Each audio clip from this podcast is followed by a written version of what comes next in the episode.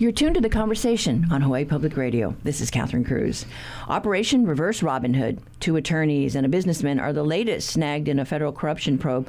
Last week, a longtime Big Island housing official pled guilty to a kickback bribery scheme. HPR Sabrina Bodon joins us today. Good morning. Good morning, Catherine. So, um, we're talking about a Hawaii County scam that essentially swindled the county of about $11 million and created no affordable housing former Hawaii County Office of Housing and Community Development Specialist Alan Rudo.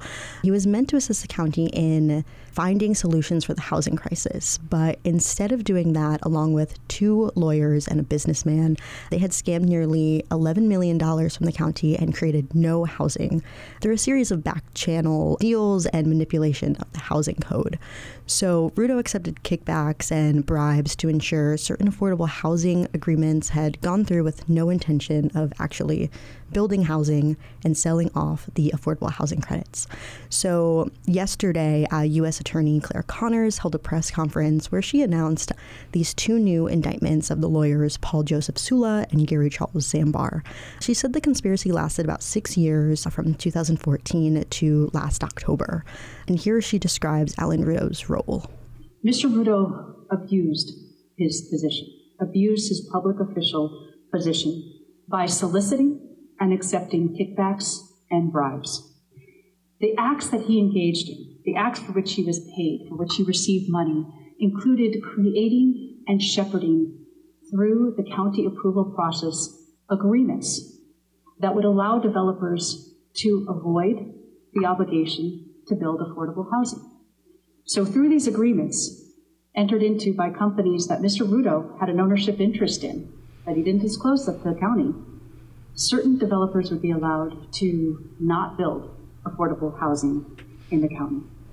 So this was done through Rudo's manipulation of sort of just not telling the county what was going on and through these fake LLCs, which were created by these attorneys to sort of not show where the money was going and who owned it right? So, through selling off land and selling off affordable housing credits, investigators say the group had scammed the county of nearly $10.9 billion. The FBI was able to seize more than 2.3 million and get back about 45 housing credits, which are requirements when you are building a development um, that can be used and traded for different projects. But the tragedy is, is that none of this affordable housing was ever built, and we're in this housing crisis it's just amazing that, that this went on for so long. Yeah, and there's sort of not really a remedy. They're not really sure when or if the county can get back any of this money or any of these housing credits to begin with. So then the uh, the latest indictments, uh, those attorneys will be uh, making their first appearance in court soon.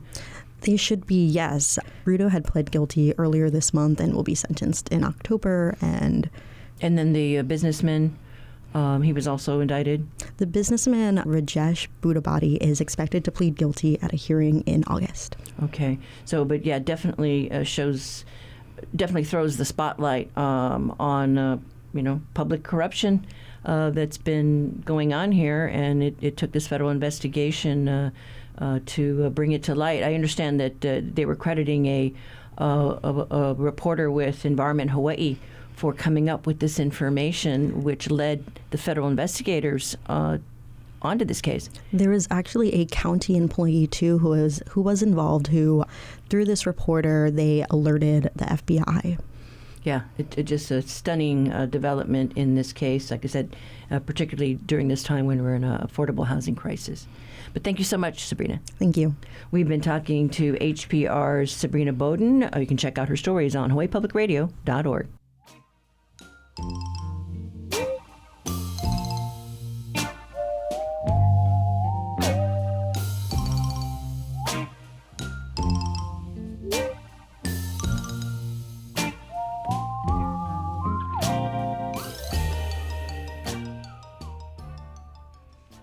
This is the conversation on statewide, member supported Hawaii Public Radio. Coming up, your backyard quiz.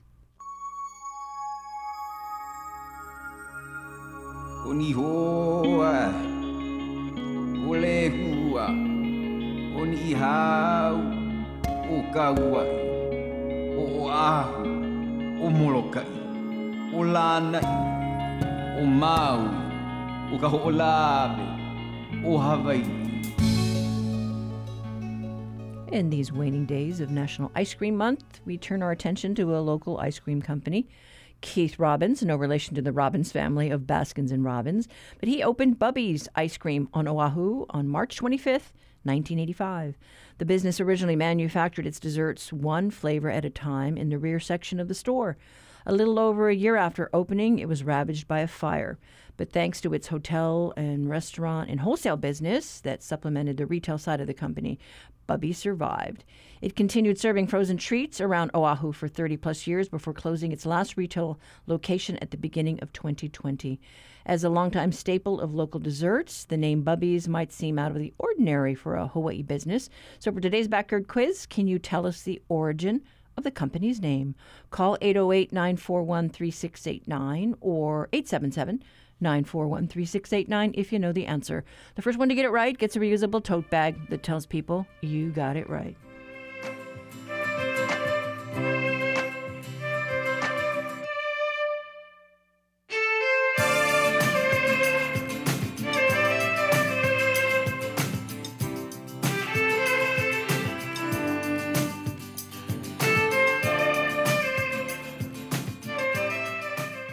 Support for the Backyard Quiz comes from NAREIT Hawaii, which is committed to supporting nonprofits dedicated to strengthening family relationships, such as Parents and Children Together. NAREITHawaii.com.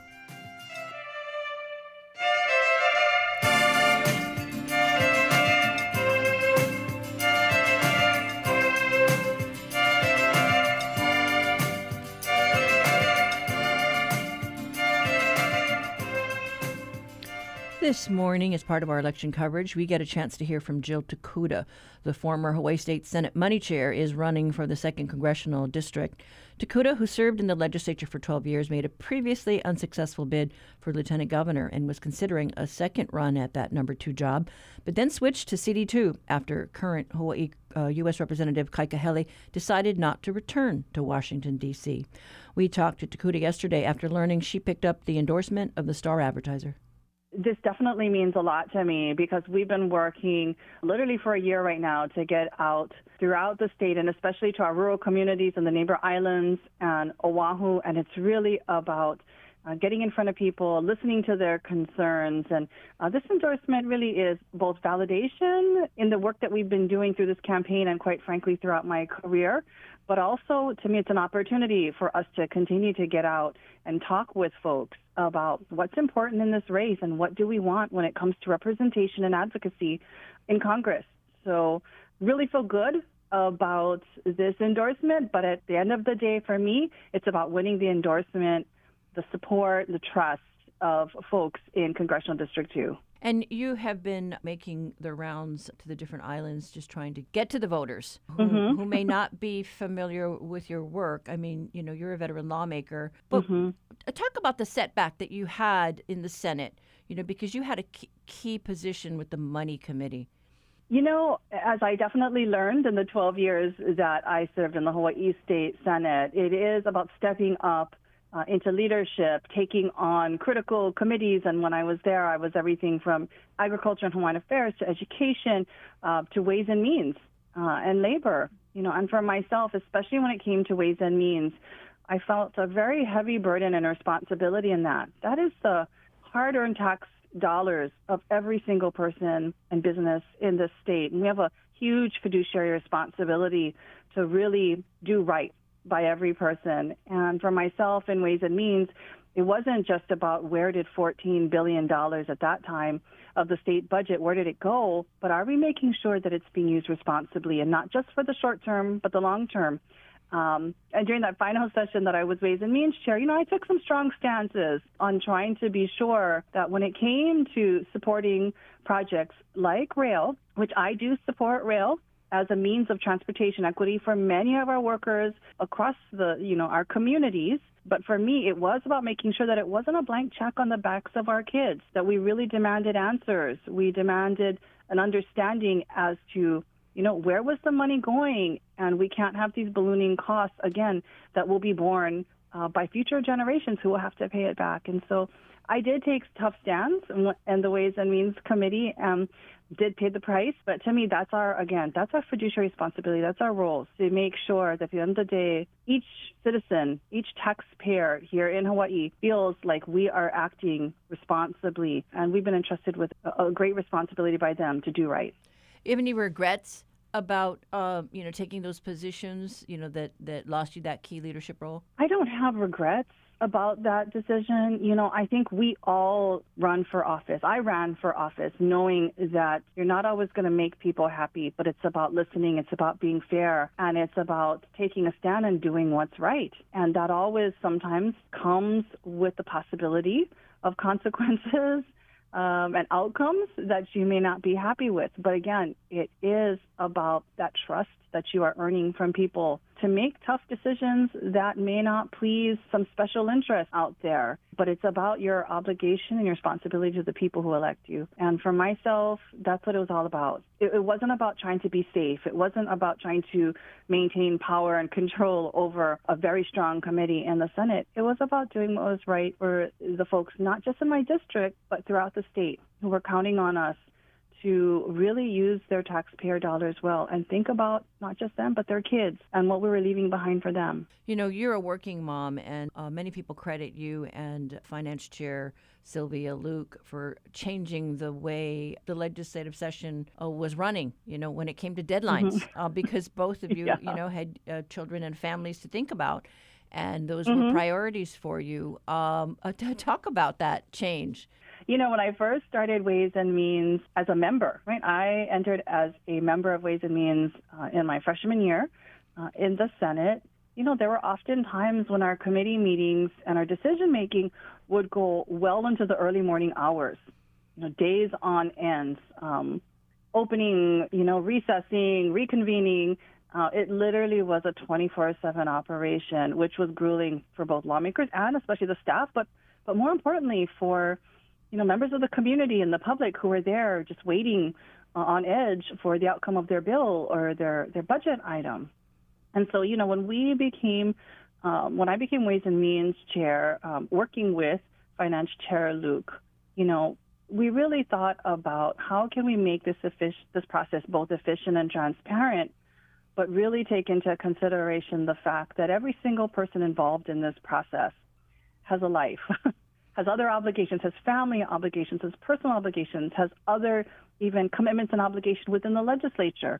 Um, and so it was about really um, making sure that there was that balance, but at the same time, and first and foremost, making sure that there was that transparency and there was that open process as well. And uh, it definitely took a lot of extra work, you know, on our part to do, you know, a, a lot of the work necessary to make quick decisions um, when we needed to. But at the end of the day, I think it really was better for people.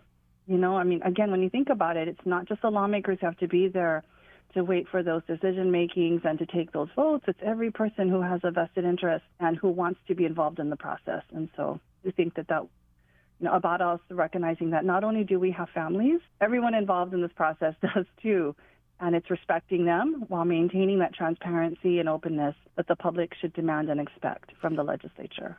I just use that as an example because I mean there was kind of a business as usual attitude, and then you know you mm-hmm. folks took a stand and made change in order to make a more efficient process. Yeah, I mean it's nothing like having two moms um, at the head of the table to really make sure that we we work quickly, we get things done, you know, I remember um, our second son, Aiden, he was born during session, and I still remember having him with me um, when I was a Ways and Means member until early in the morning, and he literally was, you know, sleeping, feeding, living in my office for that last conference week. And, you know, I think I just blessed, I feel blessed that I was able to do that and have him near me. But needless to say, I mean, that experience alone, the fact that I couldn't go home and feed him and take care of him. I literally had to have him with me 24 7 because that's how long the votes were going. It was difficult, you know, and you saw that all around too, that others were facing similar challenges as well running out, picking up kids, coming back, running home, making dinner, coming back. And so, again, it was about how do we respect um, the balance and the other responsibilities people have while doing the job and the work of the legislature. And I think honestly, it, it made for better decisions too, because we were thinking like moms, we were thinking like folks with other obligations and responsibilities. And that's really how we need to approach the work from that perspective of everyday people just trying to get by. And you're looking at a higher office right now. So, how do you intend to use that experience going forward? You know, I think for myself, really, I'm running for my kids. You know, I'm running because when I look out my my window as I'm sitting at my kitchen table with my my family eating dinner, I worry. You know, I worry that they won't have a chance to buy a home, have a family, have their own kitchen table here in Hawaii, uh, see a future for themselves here with just housing that's unattainable and cost of living that's skyrocketing and access to the most basic things, especially in our rural communities and our neighbor islands that we need every, every day to take care of ourselves and our families. Healthcare, mental health services, educational opportunities, workforce. And, and so for myself as a mother and a parent, I worry for all of our families and our kids. I'm worrying that they are becoming our greatest export, and we should never have found ourselves in this position, and it's been going on for far too long. Um, but especially when it comes to the work and, and, and how my family and my two sons really impact that work, I think it's the sense of urgency I have.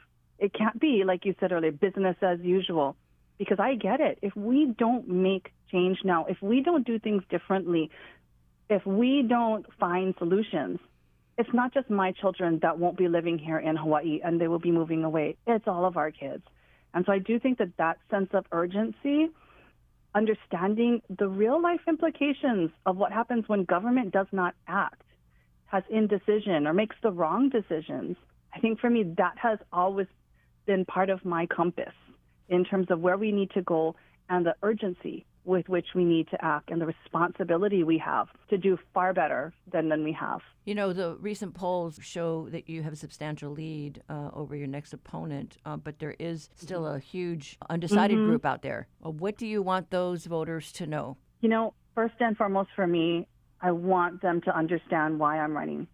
You know, we can talk for days about positions and issues, but for me, the first thing I do when I get out there and I'm listening to folks, talking story, literally anywhere in our communities on all of our islands, I want them to know my why. You know, again, that it's about our kids and our families being able to see a future for themselves here in our state. Know how important it is to have someone sitting in that seat that understands from firsthand experience what the struggles and the hopes are of our families, and more importantly, has the experience and the know how to actually get things done the fact that for me, our whys are so similar. In many cases, they're exactly the same. That it really comes down to, to not us, honestly, but our kids and future generations and what we're going to do to really support them because this has to always be about them. And so for myself, it's getting in front of those undecided voters, it's listening and learning to what they want to see for our future and then helping them to, you know, really understand why I'm running and how at the end of the day, for me, that name on the ballot, my name right there, it's actually all of us. And I would love them when they're looking at that ballot and they see my name to not just see me, but more importantly, to see themselves and the future that we want to create together for our children. That was Jill Tokuda, former Hawaii State Senate Money Chair and a Democratic candidate running for the second congressional district. In these last two weeks, going into the primary, Tokuda plans to visit the neighbor islands to meet with voters in this final push to August 13th.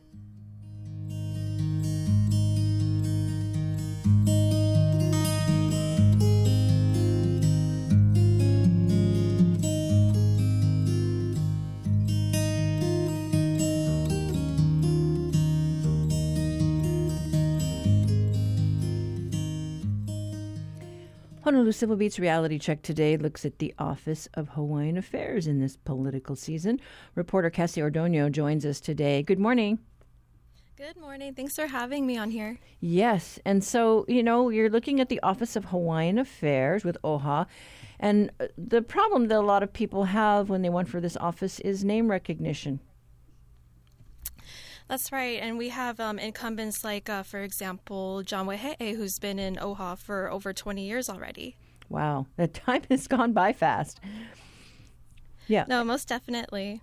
And and uh, you know, so you've got uh, uh, candidates like him. You've got another one. Um, gosh, Lei Ahu Isa. She's a, a, a, veteran lawmaker. People are familiar with her name. But you also looked at a lot of the folks that are are relatively newcomers to the to political office relatively new, but then um, some of them actually have ran before. Like um, has run before, Kalei has ran before, Sam King has ran before, but hasn't really um, had that incumbency yet. So for the at-large race, you have the most crowded field of 11 candidates, with Sam King um, raising the most, along with um, Keoni Souza. But then you also got Zuri Aki and Chad Owens, who are also raising money uh, within the six months this year. Right, so they're uh, out to hopefully use that money to get their names out there uh, in hopes of uh, having voters uh, vote for them and cast the vote uh, on their ballots. Yeah, and um, with what political observers have said in the story and have told me is that you need between at least 30,000 and 50,000 to run a successful campaign, especially those who may not know their names. You want to get more of their banners out there, at least according to them. And so, gosh, when you talk to, let's say, like Sam King, uh, you know, what's he going to uh, be doing, um, you know, in the waning weeks of the primary?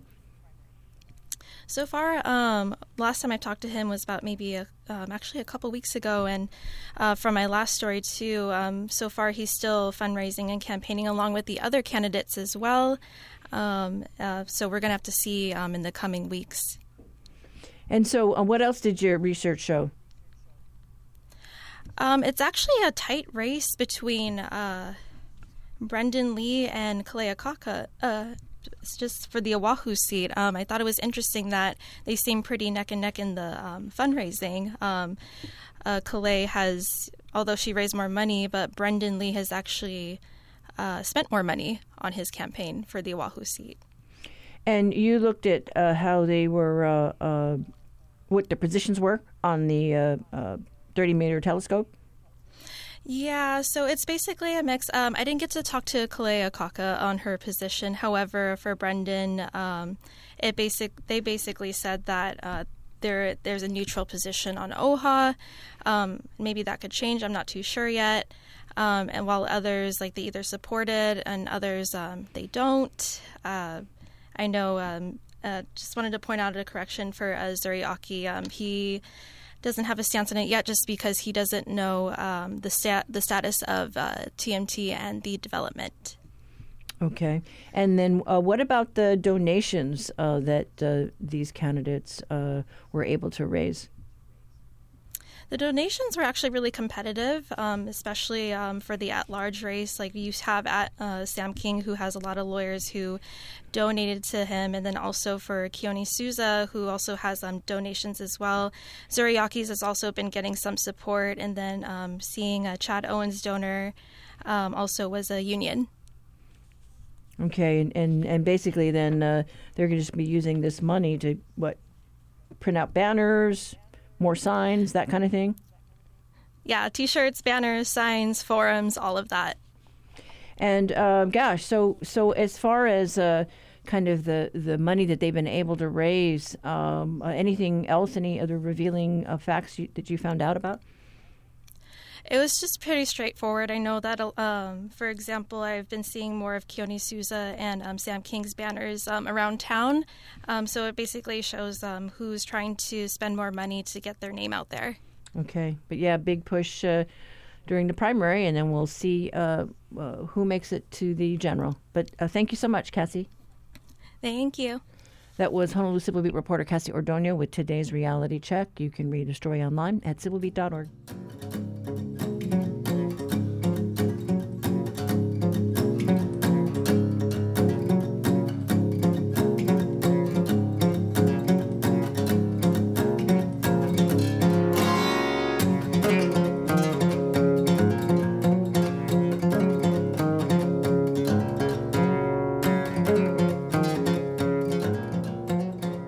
Support for HPR comes from the Honolulu Museum of Art, providing art experiences for the community. Learn more about summer art classes and workshops for adults and keiki at honolulumuseum.org. Stephen Dubner. On the next Freakonomics Radio, what problems does the blockchain solve anyway? The fact that Bitcoin is independent means it's not controllable by the government. And will DeFi or decentralized finance actually work? For me right now, the jury is out. Part three of our series on blockchain and cryptocurrencies. That's next time on Freakonomics Radio.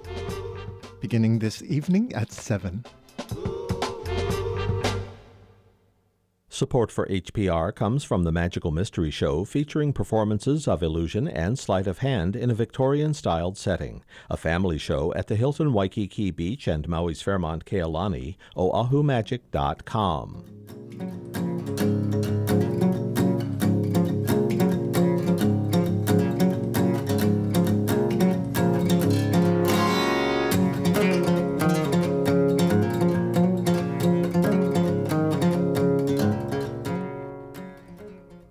When our listeners have comments or questions about the interviews we air, they leave a message on our talkback line or they send us an email uh, at, at our talkback inbox.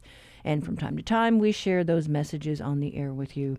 We fielded some additional questions on Talkback following our roundtable talk with new Honolulu Police Chief Joe Logan. Uh, the Honolulu Police Department provided written statements in response to those questions. Hi, my name is Wes from Honolulu.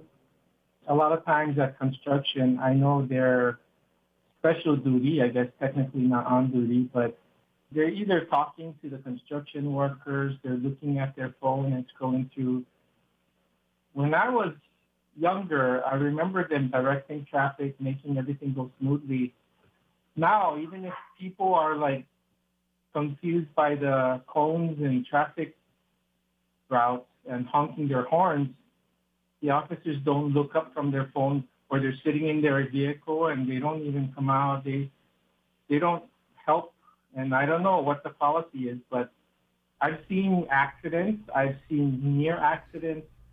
I just don't understand why they can't make everything go smoother while they're on duty or special duty. Thank you. And the department's special duty policy states that watch commanders should check on the special duty officers working in their districts uh, unless there's a special duty supervisor. If there are complaints, the Professional Standards Office or the division that handles the special duty jobs can look into it. You should just inquire and file a complaint.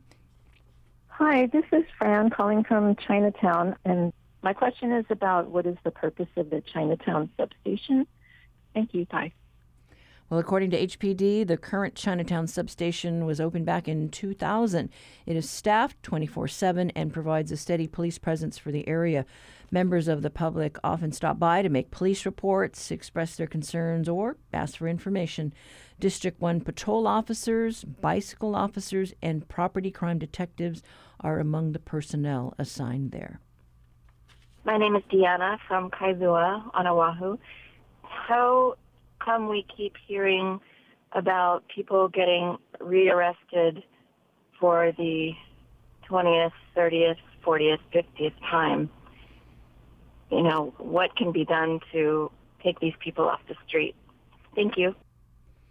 And HPD says our officers share this frustration, but we know that the police are just one part of the justice system. Prosecutors and the courts determine whether an individual is charged and, if found guilty, what their sentence will be. Here's another one. Yeah, hi, my name is Jim. I'm from Kailua. Regarding overtime pay and overspending, we've had situations where police officers are clocking overtime at DUI checkpoints and they're in Vegas We've had a lot of overspending in FEMA, just almost blank check type operation. We just had an article regarding near $40 million overtime pay. I'm wondering about accounting, auditing, and the way these people had.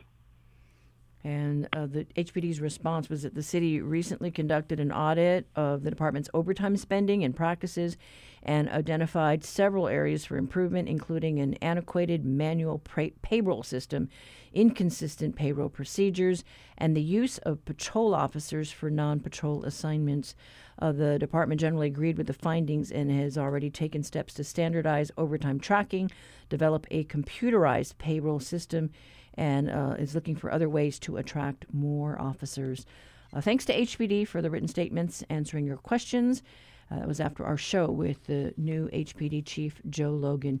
If you have a question or something to share, email us at talkback at hawaiipublicradio.org or call our talkback line 792 8217.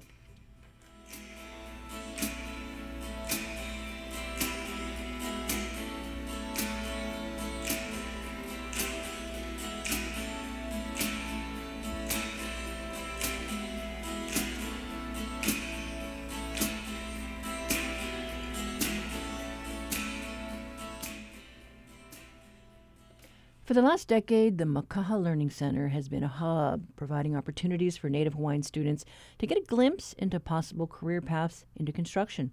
The nonprofit recently began offering a solar energy certification program for young men and women should they decide to go down that path.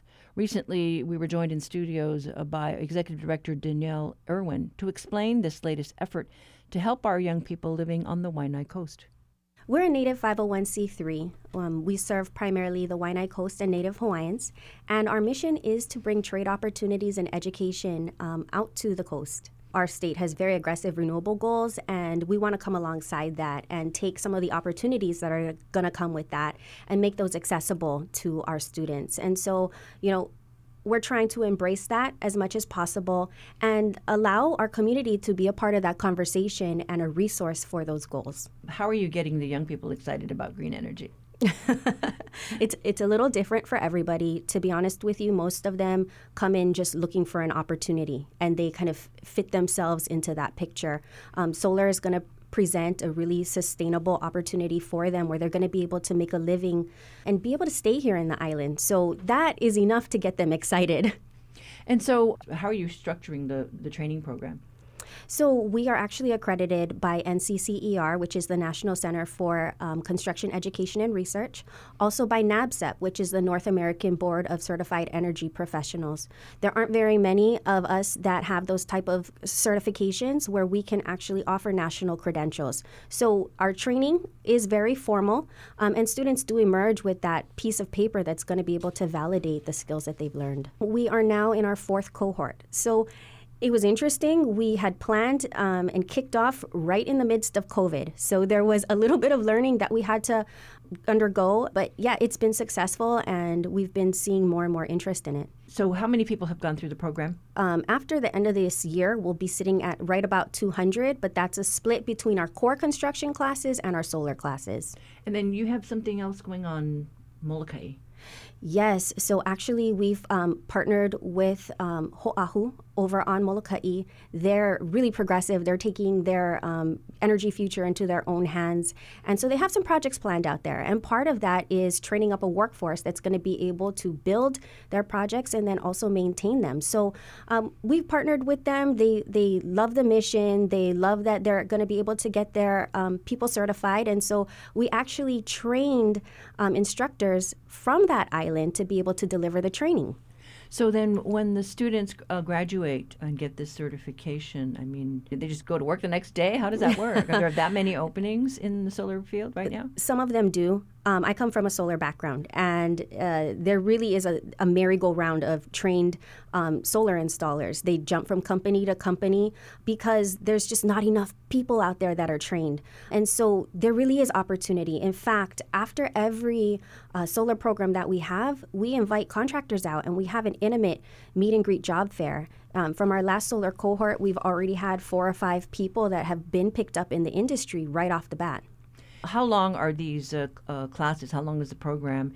And then um, are you targeting uh, particular schools? Because we serve Native Hawaiians, we're really, the programs are open to Native Hawaiians across the state. We're never going to say no to somebody who's hungry for an opportunity. But with that being said, our primary target is that young adult group, um, anywhere from junior, senior in high school up to late 20s or so, you know, after life happens and they want to get serious. So we do have a lot of partnerships with our schools out there and really trying to get them primed and prepped for that next step. So, what's the plan for the next, what, three years, five years?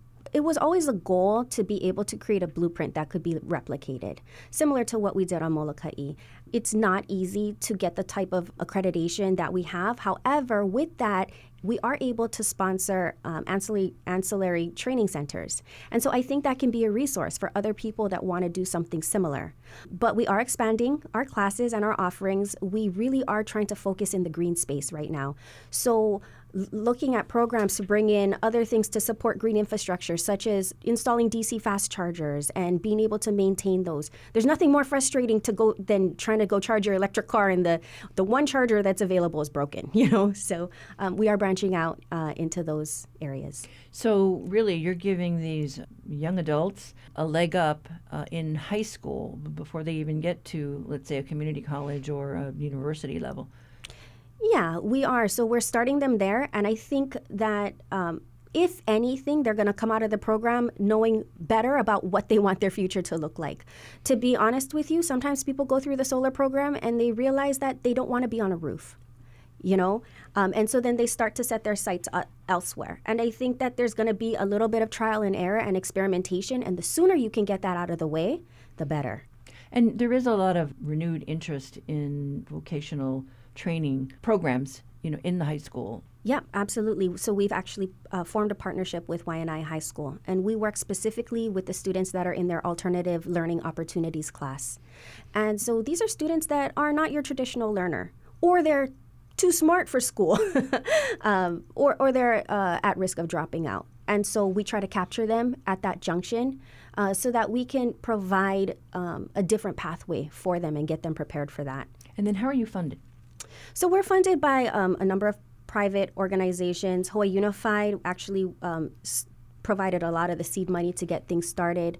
We're partnered with Kamehameha Schools, the Hawaii State Energy Office, and then we, we're also partnered with a lot of other organizations that have similar goals that they're trying to meet, such as the Council for Native Hawaiian Advancement. Uh, so, a lot of different places. You know, I would say that what we do is pretty unique just because it's not just about the construction education. That's just a pathway. But we focus on aloha and teaching those soft skills, if you will, as much as we focus on the technical skills. So I think that you know that is a vital piece that's going to help to secure the success i think that we're starting to realize that pushing people into four-year traditional um, college is not for everybody especially when you're looking at um, a place like the waianae coast where you know three only 3% of our graduates are proficient in math and only 15% are proficient in reading and writing. And it's really hard to be college bound with those types of statistics. So people are excited about this new opportunity you know?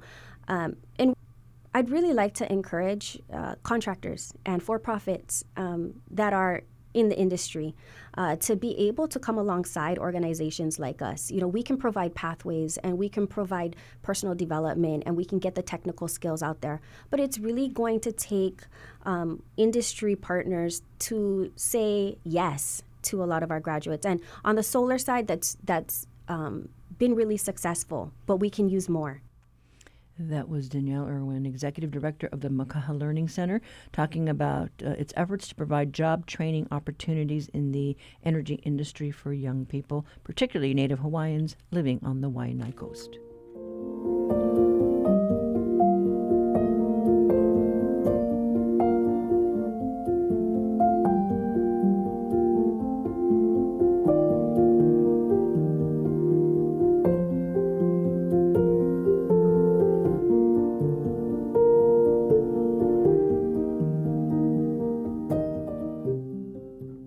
Support for Hawaii Public Radio comes from Haleakala Ranch, with a legacy of livestock conservation and land stewardship since 1888, working to create, maintain, and preserve open spaces for the Maui community. More at haleakalaranch.com.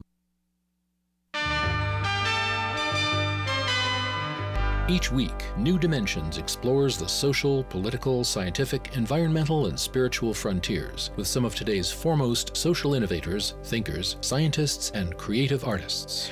Hi, I'm Andrew Harvey. I'm author of The Hope and Play Life More Beautifully. And next time on New Dimensions, I'll be talking about putting love into action all over the world now. Beginning Sunday morning at 11. Support for HPR comes from Ala Moana Hotel by Mantra, committed to the health and safety of guests, welcoming Kama'aina and visitors, featuring sunset views from the re-envisioned pool deck. Reservations at alamoanahotel.com.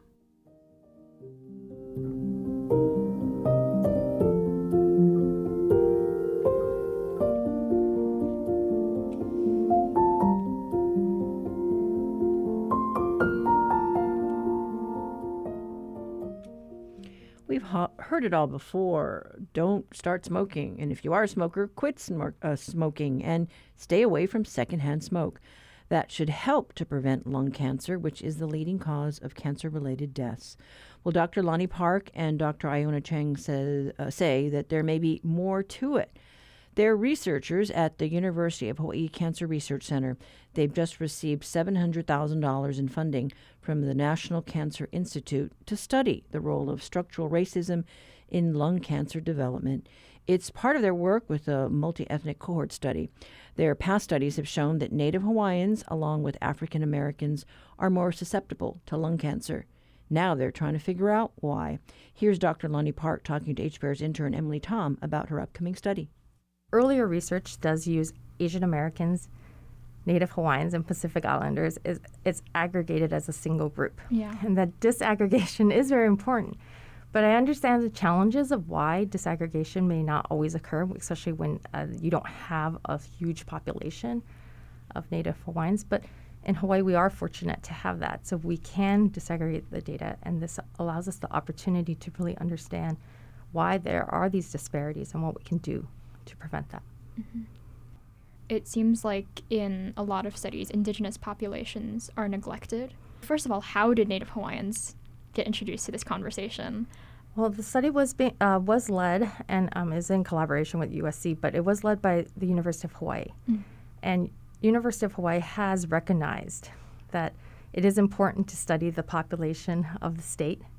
Uh, Native Hawaiians comprise of a, a proportion of um, the state, and if we look at just uh, Hawaii cancer registry data, it's been shown that across the decades, there's been a persistent sort of inequity when it comes down to lung cancer incidence. Um, Native Hawaiians do have a higher rate of developing lung cancer, and that's so that has always been a question of a lot of the investigators at our cancer center, wondering mm-hmm. why, and and thus here we are. So it was, it, I would say it is intentional because the idea is that we are always trying to reduce the burden, um, the cancer burden in its popu- in the populations of the state. Mm-hmm.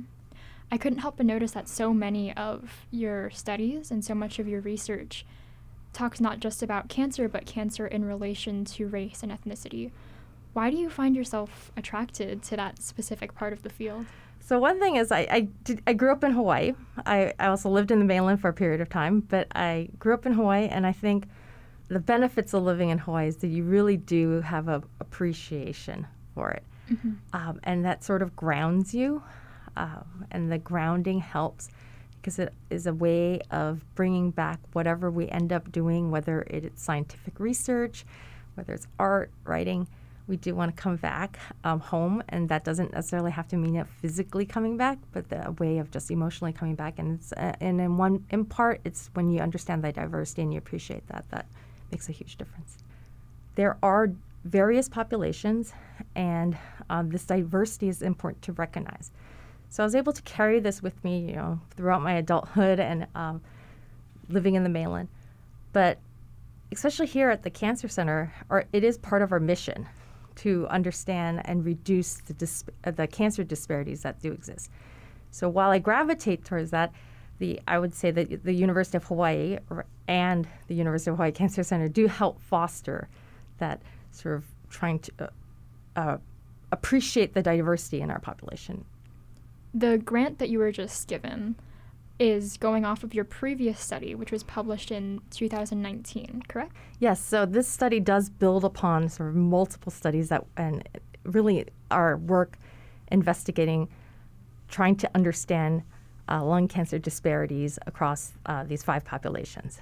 Right, right. And what did you find there with the disparities? Okay. So in the 2019 paper, uh, we this is actually that paper was actually a follow up of a 2006 New England Journal of Medicine paper. wow! But it does um, it confirms that really there are population differences when it comes to lung cancer risk, even after accounting for variations in risk factors, such as the primary risk factor being smoking history. So it counts for the amount they smoked, the duration in which they smoked, and those who have quit, the time in which they have quit. And when accounting for that, we found that African Americans, um, as well as Native Hawaiians, remain at higher risk of lung cancer. than whites, and then Japanese Americans and Latinos have a lower risk of disease. In another study, we found that African Americans do smoke more intensely per cigarette than, say, Japanese Americans. Um, that may result in having a higher sort of carcinogen load per cigarette. Before we move on, because Mhm. that's what I really want to get to, what do you mean by smoking intensity? What we can measure is their sort of internal smoking dose. So, nicotine is one of the uh, addictive components of smoking. Uh, nicotine is metabolized into various um, metabolites. And if we sort of measure that in the urine and sum it all together, you can identi- you can sort of quantify how much smoking dose that one may have per cigarette. Uh, the 2019 study, what we did was we accounted for that, and we found that racial ethnic disparities still remain. So Wow. while we can explain some of the differences in risk, where African Americans do have a higher smoking intensity compared to whites, and Japanese Americans have a lower smoking intensity compared to whites, that just the smoking intensity alone cannot explain those differences. Mm. So, in a very like overgeneralized summary, if an African American or Native Hawaiian person smoked the same amount for the same amount of time as a white person, the risk for the African American or Native Hawaiian would be higher. Yes. For lung cancer. Yes. Okay. And if we account for things that we have investigated, such as genetics, um, as well as smoking behaviors, we can't really explain those differences. So we there's still a little bit m- more work to be done. Yeah, so it sounds like there's still some questions left unanswered from that. What is your new study going to try to answer? So our new study is trying to build upon this to explain those ethnic differences in lung cancer risk. Um, so what we don't know with African Americans is why they have a higher smoking intensity per cigarette. And with Native Hawaiians, we have no idea why they have a higher risk of disease. So the study is looking at measures of structural racism in order to explain uh, behaviors of smoking change, um, lung cancer risk, as well as look at DNA methylation. So this is really to identify the biological pathways that may be involved um, with structural racism. What do you hope to accomplish with your next study? So with this study, I really hope that we actually we identify what type of structural racism measures are associated with either um, changing smoking behavior, lung cancer risk, as well as understanding the mechanisms. And if so, that provides some very nice evidentiary data for either whether it's working with policyholders or key stakeholders or community advocates, so that way we can make some structural interventions um, or social interventions to relieve the uh, disparities, the cancer disparities in the population. With that um, policy making, do you tend to go into research and studies with the intention of helping to create a certain policy, or are you just trying to lay out the facts and hope that somebody else picks them up and uses them for something good? I would definitely say the latter, uh, because we cannot dictate what we will find. Uh, we do want to conduct research so that our findings are accurate, so we can provide the appropriate evidence for the key stakeholders. Uh, after we find these this information, we are all happy to work with either policymakers, stakeholders, or advocates, but we wait to see what the evidence is, um, the data is actually telling us. It seems like, from my experience, just growing up in Hawaii too, in school they just kind of tell you don't smoke cigarettes, stay away from secondhand smoke, and that's kind of where the conversation ends. Do you feel like with this new research, you're trying to change that narrative a bit? Yes, so I wouldn't say I'm the only one. There's definitely a lot of other investigators that I know have been doing a lot of important work. But you're very right to. Um, it's an excellent point that you're tapping upon that we do put a lot of pressure on the individual that don't start smoking initiation. If one is currently smoking, that they should try to quit. And while that's excellent advice, we also understand that there are other barriers that might be in place, whether they're structural barriers. Um, whether it's psychosocial barriers, um, there are multiple components, and it's a lot more complicated than we used to believe. Uh, that's that's why there's more research being done on understanding um, social determinants of health, psychosocial factors, as well as these um, structural factors that might be in our policies and our laws that are sort of um, becoming barriers. That was Dr. Lani Park talking about the role of structural racism in lung cancer risk. Her next study will investigate why Native Hawaiians are more vulnerable to lung cancer than whites, Latinos, and Asian Americans.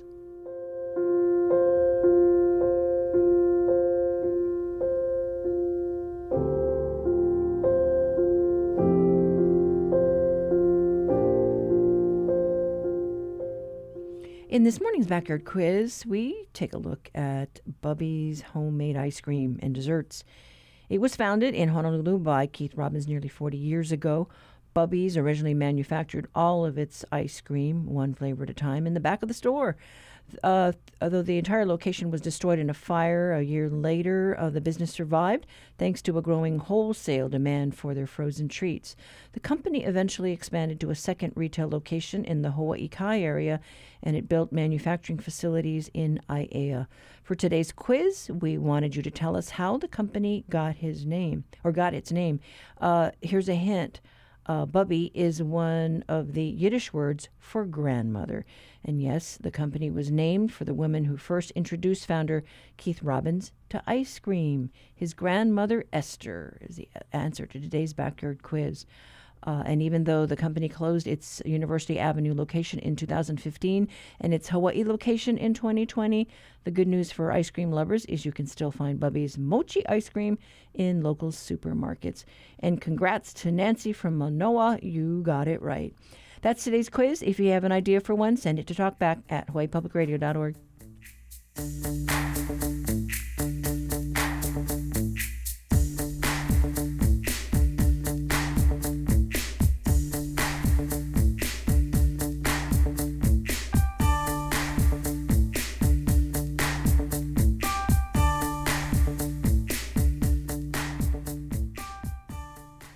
that's a wrap for us today. Tomorrow, we take a closer look at where our conservation funding is going and whether we have enough money to meet our environmental goals. Share your comments or questions about what you've heard by calling our talkback line 808 792 8217. Email us at talkback at hawaiipublicradio.org. You can also connect with us on Facebook. I'm Catherine Cruz. Join us tomorrow for more of the conversation.